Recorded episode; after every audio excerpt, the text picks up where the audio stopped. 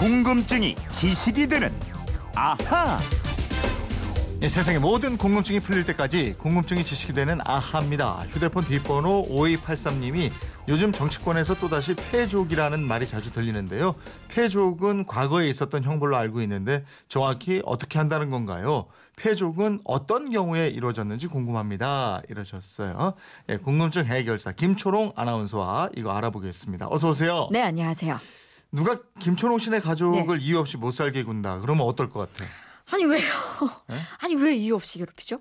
아니 정말. 그러니까 말도 안 가만히. 못 있을 것 아, 같은데요. 가만히 못 있죠. 네, 어떻게든 네. 내 어떻게든. 해야 될 것 같아요. 이제 엄마인데 못하게 하든가 아니면 떠나버리던가 예, 둘 중에 패족, 하나 이 해야 될 것 같습니다. 패족은 가족에게 예. 내리는 형벌로 알고 있는데 이 패족이 정확히 어떤 뜻인가요? 예, 이 패족이 폐할 패자를 씁니다. 폐허, 폐지할 때의 패자를 써서 조상이 큰 죄를 지었을 때 그 당사자는 물론이고 그 자손도 벼슬을 할 수 없게 되는 것을 말하는데요.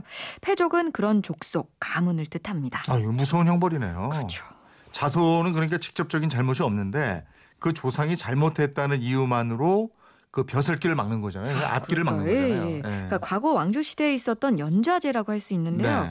직계가족이나 친인척의 잘못으로 인해서 나도 벌을 받는 거니까 본인으로서는 억울한 일인데 그래서 특히 영모죄 같은 반역의 큰 죄를 짓거나 왕권에 잘못 대들었을 때만 행하던 형벌이었습니다. 예. 그러면 실제로 이런 패족을 당한 사람이 누가 있어요? 예, 아니 패족을 말씀드리기 전에 네. 패족보다 더 심한 벌이 있었어요. 음. 바로 삼족이나 구족 아니면 심지어 십족까지 멸하는 형이었는데 어, 이거 사극에 보면 있잖아요. 네, 맞아요. 삼족을 멸할 예, 것이다. 예. 이런 말 나오죠. 맞아. 바로 그 벌입니다. 야, 이 끔찍한 벌인데 삼족이면은 그 구체적으로 범위가 어떻게 되죠? 그러니까 나를 기준으로 부모, 형제, 처자식 이렇게 삼대가 처벌을 받는 거고요. 예. 아니면은 친가, 외가, 처가를 합쳐서 삼족이라고 하기도 음. 합니다.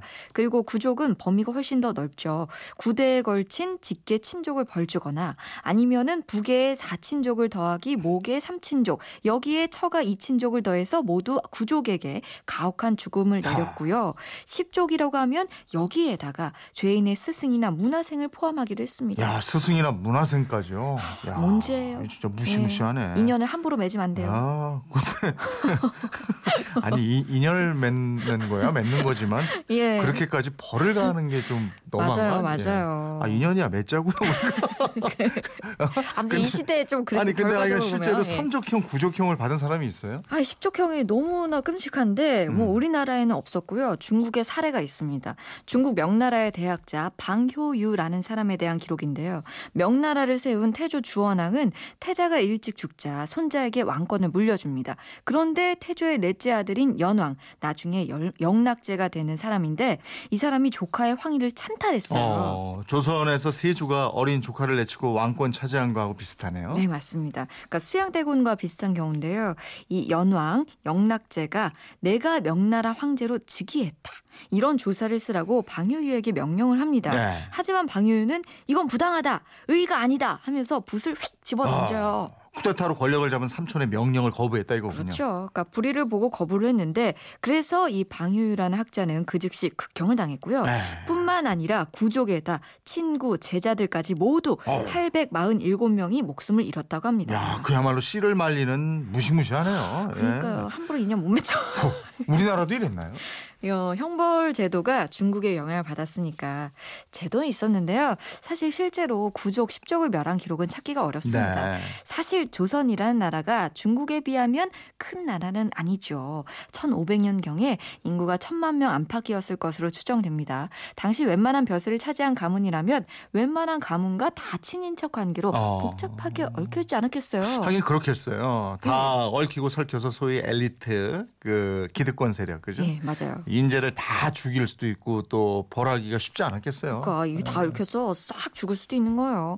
그래서 제- 조선 시대에는 심한 대역죄에는 삼족형을 내렸지만 그 죄가 정도가 그 정도가 아니다 싶으면은 패족형을 내려서 가족들 목숨만은 살려주겠다.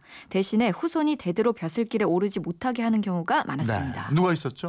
어, 방랑시인 김삿갓 가문이 대표적인데요. 본명이 김병현이잖아요. 이 김병현의 할아버지가 김익순인데 네. 선천부사 병사로 있을 때 홍경래에 난이 일어나자 음. 반란군에 항복을 합니다. 아. 그 일로 후손이 패족을 당해서 벼슬길이 막혔는데 그걸 모른 채 영월 동원에서 열린 향시에서 할아버지를 규탄하는 시를 써서 장원을 하고 아. 결국 삿갓을 쓰고 전국을 방랑하게 됐습니다. 예. 아무리 글을 잘 쓰고 학식과 능력이 뛰어나도 벼슬을 못하는 거군요. 그렇죠. 예. 네. 또 조선시 후- 후기에 유명한 실학자 다산 정약용도 패족이 됩니다. 어. 자신을 총애하던 왕 정조가 갑자기 숨지면서 정약용은 18년간의 유배 생활을 하게 되고 집안은 패족이 되고 말아요. 네. 하지만 정약용은 그 자식들에게 비굴하지 말고 꿋꿋하게 살아가려고 독려하는 편지를 자주 썼습니다. 예, 생각할수록 패족이라는 형벌은 가혹하네요. 예, 근데 이 조선 시대에는 이것보다 더 가혹한 형별이 있었어요. 예. 이게 팽형이라는 건데 네. 죄인을요 펄펄 끓는 가마솥에다가 집어넣었습니다. 오휴. 하, 조선 시대에는 이게 좀 다른 형태의 팽형이 이루어지긴 했어요. 야, 어떻게 했어요?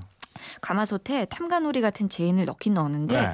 소단에 물은 미지근했고 정, 장작불도 불을 지피는 신용만 했습니다. 네. 그러니까 실제로 불을 붙이지는 않고 진짜 죽이지는 않은 거죠. 어. 하지만 가마솥에 들어갔다 나온 죄인은 살아 있어도 죽은 사람 취급을 했어요. 그러니까 실제로 상의를 실어서 장례도 치렀고 그런 다음에 이 사람이 주막에 가도 술을 안 팔고 찾아오는 친척 친구도 없고 아이도 낳을 수는 있지만 이야. 아이는 사생아 취급을 받고 야, 정말 한마디로 투명 인간처럼 그렇죠. 유령 취급을 했군요. 네, 그러니까 목숨이 예. 붙어 있긴 한데 죽은 사람으로 만들어서 평생 이거 수치심 주고요. 명예를 최대한 실추시키는 형벌이었습니다. 음. 이 실제로 이 팽형은 조선 철종 임금 시절에 한양 광화문 인근 우포도청 앞에서 많은 사람들이 보는 가운데 집행이 됐고요.